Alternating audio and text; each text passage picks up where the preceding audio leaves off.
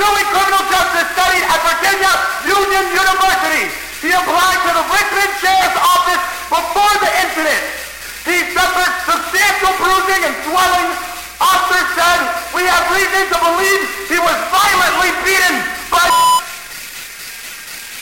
Pop the police, pop the hands on the beat, hands on the pop, let me see a fucking hanky.